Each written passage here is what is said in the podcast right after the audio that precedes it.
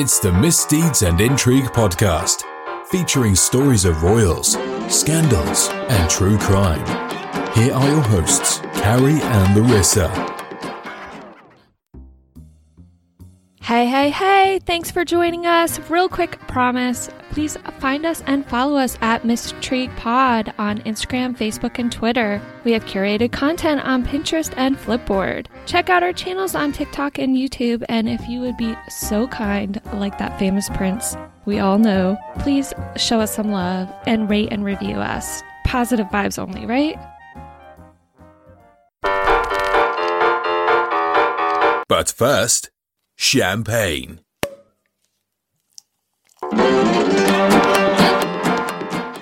Hey, hey, hey, thanks for tuning in to Misdeeds and Intrigue podcast.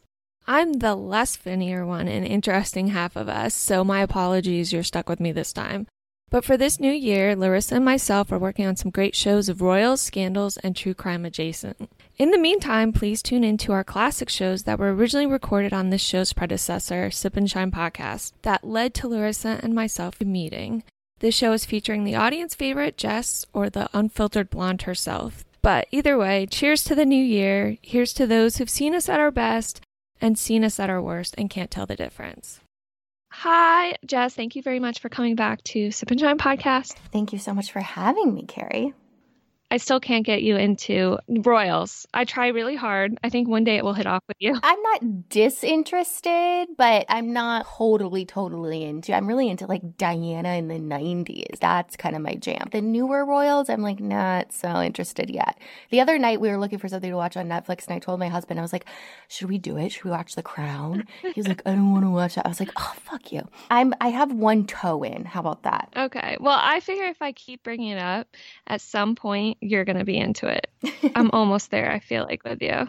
It's like it's like it's like a toddler with broccoli. You just like keep reintroducing it hoping that it'll take. The one I picked today, I thought we would do is one about a missing mom in the 19 I think 70s 1970s of Orange County, Huntington Beach area. So I thought it was kind of pretty time period, you know what I mean, before the 80s hit. the 80s hit. It was like right before Betty, Betty Broderick's time. Yes. Oh, I still love me some Betty Broderick. Oh, love Bets. But we should do a Bets deep dive on one of our Patreons and like see where she's at. Maybe I'll drive out to the IE and try and visit her in prison. I think I said that before. I know. I would love it if you did that, by the way. I really want to, but I don't even know how. If anyone knows, please DM me or Carrie how you tried to visit a prisoner. I mean, not during Corona, not during coronavirus time. I don't think that's no, a no, great, no, no, but, no. but you know, after after everything's good, after we're cleared. So I guess maybe I'll start. I'll talk about the area, set the tone and the time period, and then you Set can the stage. exactly lights, camera, action, and then maybe you can talk about the actual missing person herself, the Girl Scout mom, which is so sad.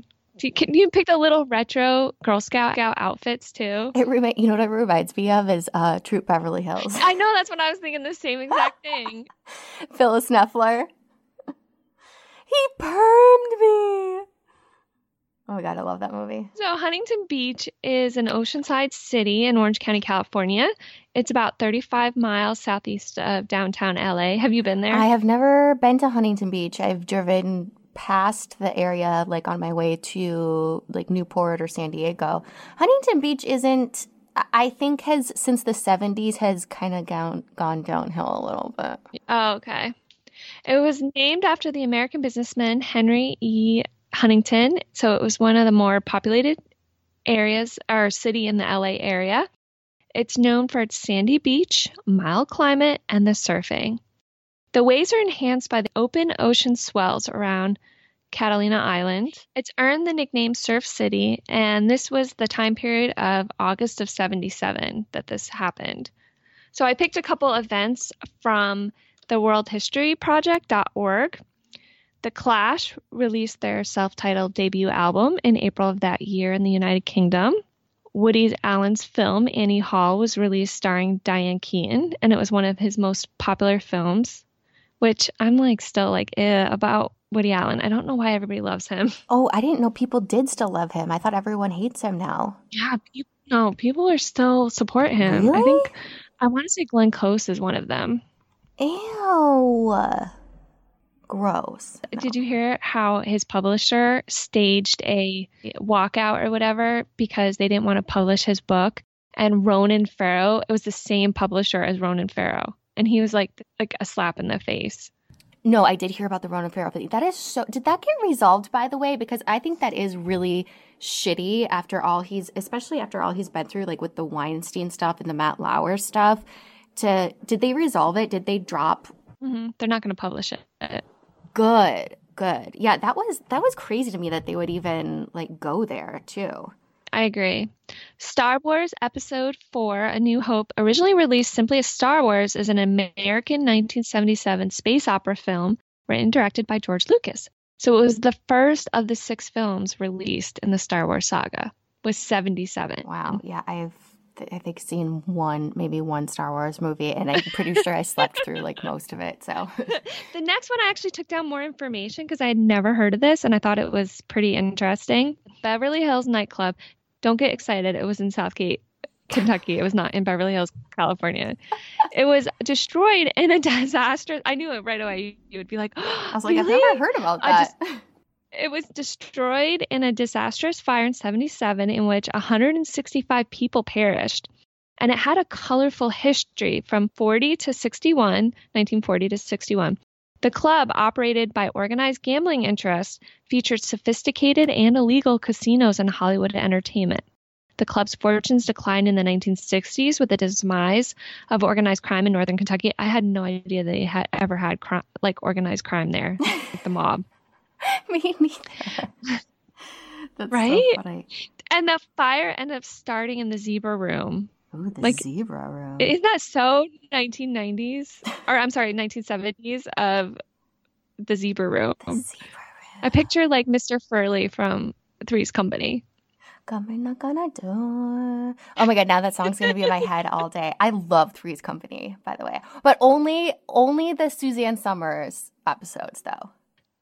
The Spy Who Loved Me was the 10th spy film in the James Bond series, and it was the third to star Roger Moore as the fictional MI6 agent James Bond. In August of 77, on the island of Colo- Colares, island off of Brazil, a strange phenomenon began to occur. Strange luminous objects appeared over the f- the few towns of the region, and these objects were often projected thin rays seemingly of light directed at people.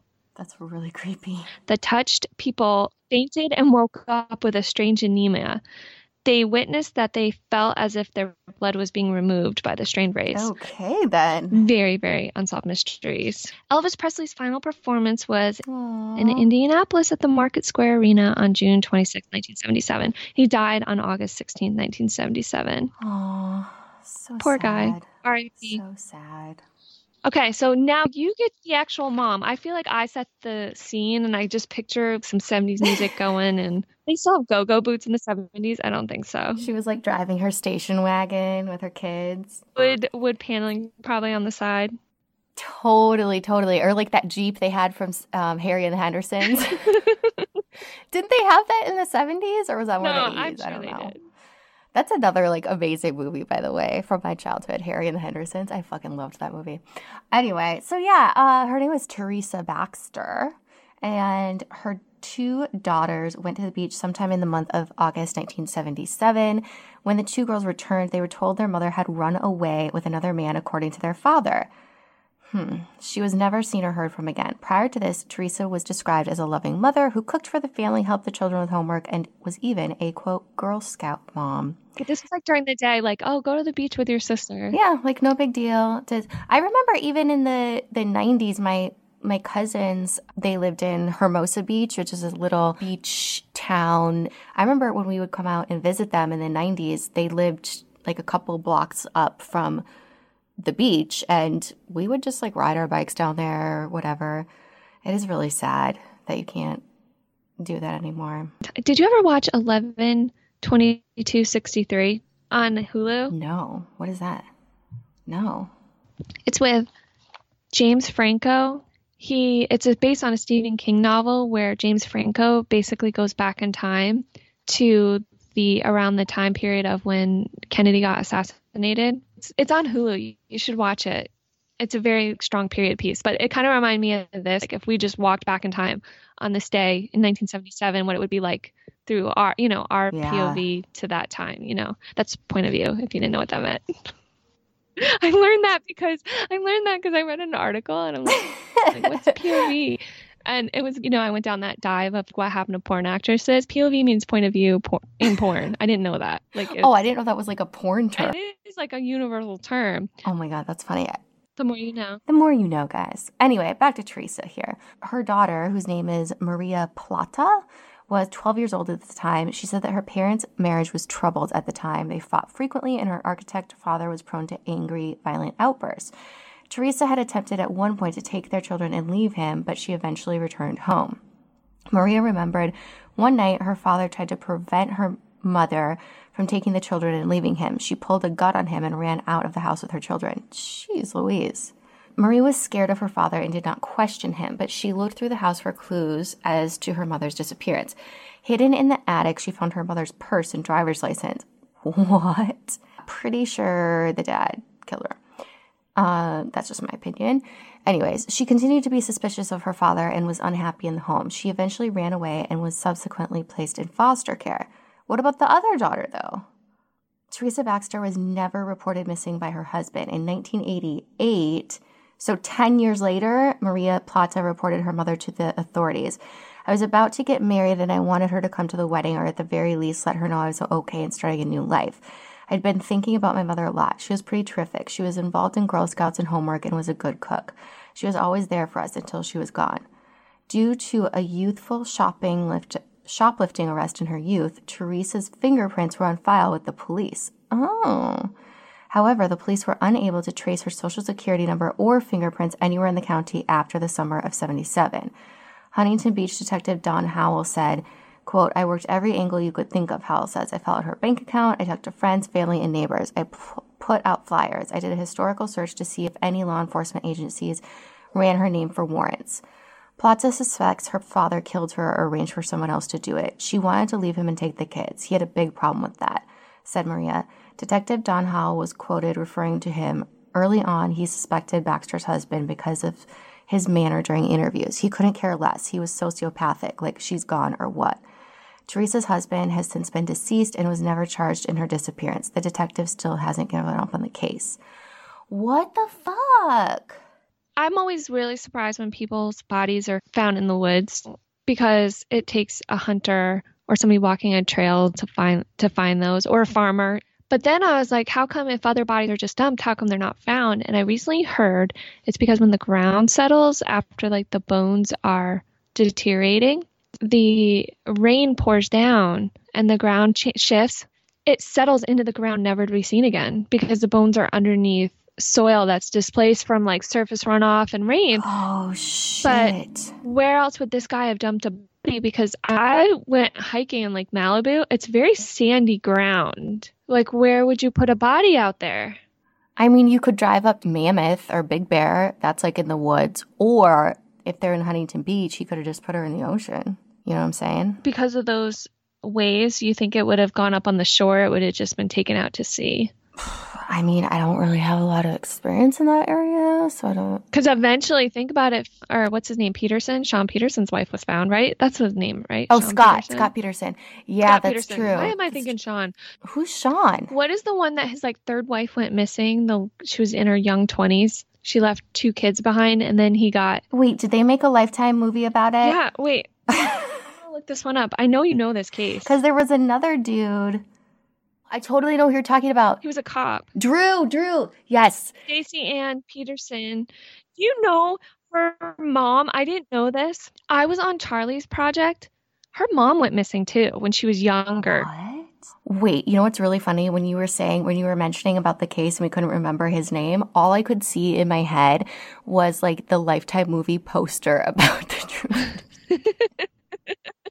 So, what would the moral of this story be? Well, first of all, can I just say that I would like to personally track down Maria and her sister, and I want to see what I, just, I just, there's so, I just have so many questions, and also this detective I mean, no offense, because I actually have an uncle whose name was Don, who was an LAPD detective actually for a long time.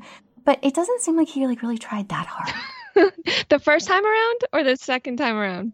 I mean, any of them. It just seemed like his quotes, like, "Oh yeah, we interviewed him. He couldn't care like whatever." Like, you gotta dig, dude. You have to dig. And like, why didn't the husband? Why didn't he do a polygraph? Why didn't I? I just have so many questions. So I really need to investigate this more. For now, we will just say, if you are going to leave your husband and take the kids, and he seems like he may kill you or he has like anger problems, I would say don't be in the house by yourself. Always the buddy system. Go back to the buddy system. Think about how hard it was to be a detective back then. You didn't have surveillance, right? DNA. I don't know, I'm not to bring OJ into this, but even I know that DNA came out like right, right, right before the OJ case, but that's why I still don't understand when cases like the OJ case or even mm. Scott Peterson or something like that. That's what I still don't understand when people can't, A, in some cases like that, a percentage of reasonable doubt when we have all these things now. You know? Like I get it when it was back then.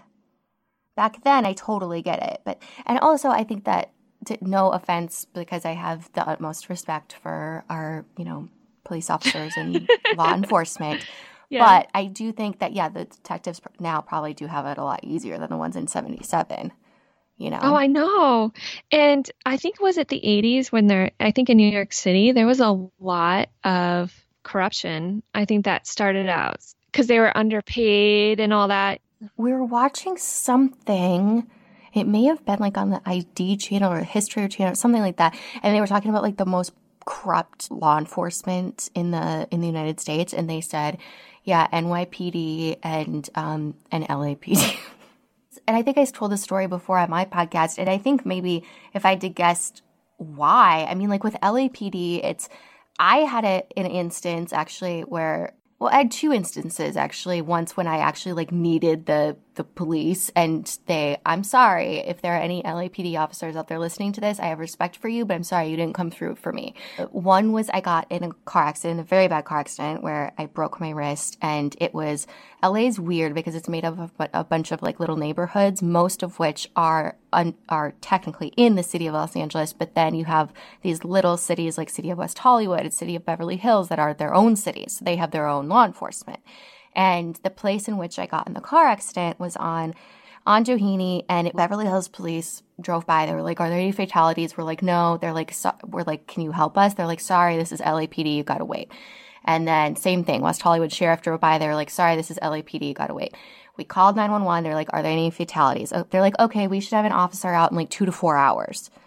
We're like, "What the fuck?" I mean, I get it that they have like more pressing matters, but it was like oh, we shoot. had to wait forever. And then the other time was um, I had my wallet stolen at the Whole Foods in Beverly Hills. And it would this is a good lesson. This is a good lesson to everyone, okay? And I learned this lesson the hard way, mm-hmm. even though mm-hmm. people had told me before. When you are grocery shopping, this is when coronavirus is over, okay? I have a tendency of carrying like very large handbags, like the ones that are just like open. I always used to put my bag like in the little child seat where the where like a baby would sit, you know? And my cart was right next to me and this girl came up and she did not look like a the regular customer that's seen at that store, let's just say that. And she started asking me questions about the granola. And I was like, I don't work here. But literally, in the time that I twisted around and my back was to the cart, her boyfriend, well, we think it was her boyfriend, reached into my bag and took out my wallet. So I didn't know this, right? So I keep shopping, whatever. I get up to the checkout and I'm looking through my bag. I'm like, where the fuck is my wallet? I'm like, oh my God, oh my God, I can't find it. And then all of a sudden I think about that girl and I'm like, shit, screamed really loud. And the manager came over. He's like, what's wrong? And I'm like, my wallet was stolen. He's like, Are you sure? And so he called Beverly Hills police who were there like in a second. And then that we he let me see the security mm-hmm. camera and sure enough. I love Beverly Hills police. You should have said Beverly, Beverly Hills cop. Beverly Hills cop. he was there like in a second. and then I started, they showed me the security tape and they showed me what happened. And sure enough, I turned around and whatever. That they, so in this time, the people that had stole my wallet, they had already gone to the Beverly Center, which is this mall, which is technically in the city of Los Angeles, not that far from where I was. They had already gone to that mall and tried to use my credit card, one credit card at the Gucci store for $4,400 another card at the Footlocker for some crazy amount. And so I was doing the police report with the Beverly Hills police officer and as I'm getting these alerts and I and I said to him I'm like, "Oh my god, they're at the Gucci store right now." I'm like, "Go get them." I'm like, "Go get them. Go find them." He's like, "I can't." And I go, "Why?" He's like, "That's city of LA." And I was like, "Are you fucking kidding me?" So he's like, "Here's the number to the dispatch. Like you can call and report that, you know, you're there." So I call and they were like basically told me to go fuck myself. My sister had her checkbook stolen and she even had them on camera at Lowe's using her checks for $6,000. Oh, yeah. They never made an no, arrest. Never. I called and they were like, Well, do you know that this is happening right now? I'm like, I'm getting alerts. I'm like, Go into the mall. And they were like, We'll see if we can get an officer over there in a couple hours. I'm like, are you fucking kidding me? And then that whole day I was getting alerts. Then they went to like Nord- Nordstrom Rack. Oh, this really pissed me off, okay? My Nordstrom card didn't even have my name on it. It had my husband's name, which he has a very Persian name, and the people that stole my wallet were not Persian. And I get two emails because you know how Nordstrom emails you your receipt after you. So I get a, an email saying I made two purchases at a Nordstrom rack in at the Fox Hills Mall, which if anyone who lives in LA, the Fox Hills Mall is like not the greatest area. Anyway, and one was for like 800 something, one was for 500. So I call the Nordstrom rack there. I'm like, "Hi, this," and it because it says the the sales associate's name on the receipt who rang them up, and I go, "Can I talk to whatever it, whoever it was, Jane?" They're like, "Sure." So I go, "Jane, hi, my name is you know this is my name." These people were using my credit card. She's like, oh yeah, they just left. I go, question for you, Jane. Um, the name on the credit card was this. Did the person purchasing it? She's like, yeah, it was a girl. I'm like, did she look like that name to you? And she's like, oh, I didn't look at the card. I'm like, are you fucking kidding me? And I go, why are there two separate transactions? She goes, oh, well, I tried to do it all as one transaction, but your card wouldn't let me put through a transaction more than like 800 at a time. And I was like, that wasn't a red flag. Oh my God. Hello. I was so pissed. As Tamra Barney Judge would say, I was pissed. All right. So on that note, where can Anyways. people find you? You may not want to reveal it because if you're a cop out there, you you don't want any more negative reviews. So I know, right? I let's just say I live in the greater Los Angeles area. Uh. so, uh, and on that note, we just learned do not have any crimes that happen to you in California and New York. Well, it, if if there are going to be any crimes, just preferably if you could be within the city of Beverly Hills or city of West Hollywood, they they tend to react much quicker. Just little FYI. So we'll leave it at that yeah. But oh, find my podcast uh, at blonde underscore unfiltered.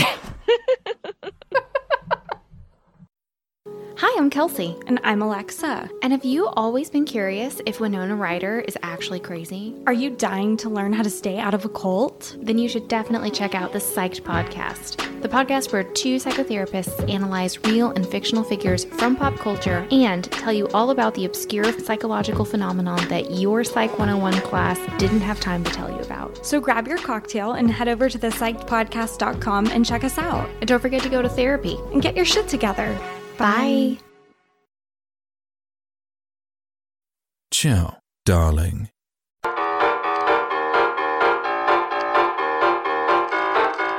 Still too early to go to Tiffany's. I guess the next best thing is a drink.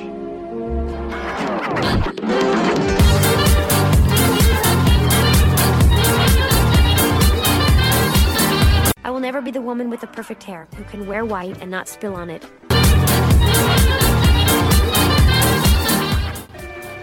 Right, Mr. DeMille, I'm ready for my close-up.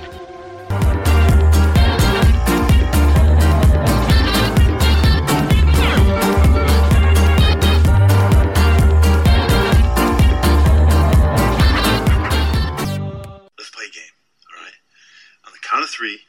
favorite dinosaur? Don't even think about it. Just name it. Ready? One, two, three. Hey, it's me again, and you thought you probably had enough of my voice by now. Just a quick reminder to find us and follow us on Instagram, Twitter, and Facebook at Miss Intrigue Pod. Follow us on Pinterest and Flipboard, where we collect featured stories from across the internet of royalty, chronicles of interesting events in history, and of course, true crime. Lastly, check out our YouTube channel because everyone has one, right? That features playlist of documentaries and other related segments from our podcast topics. And if you want to hit us up, check out Miss Deeds and Intrigue podcast.com. But we don't have a complaints department, just to give you a little heads up.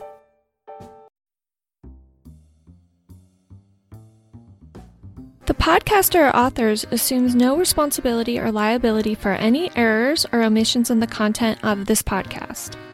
The information contained on this podcast is an as is basis with no guarantees of completeness, accuracy, usefulness, or timeliness. A reasonable amount of effort was made to deliver precise data. All views expressed by the podcast hosts or guest co host are their own and do not necessarily represent the opinions of any entity whatsoever with which Carrie, Misdeeds or Intrigue podcast or Larissa have been, am now, or will be affiliated. The content of this podcast is for personal, informational, and entertainment purposes only and is not to be viewed for commercial use. Misdeeds and Intrigue podcast respects the intellectual property of others. Any audio clips that were not generated by the podcast host or producer was pulled from the public domain, free use sites and or from YouTube or other authorized sites to gather information. The utmost effort was made to credit the author and or production.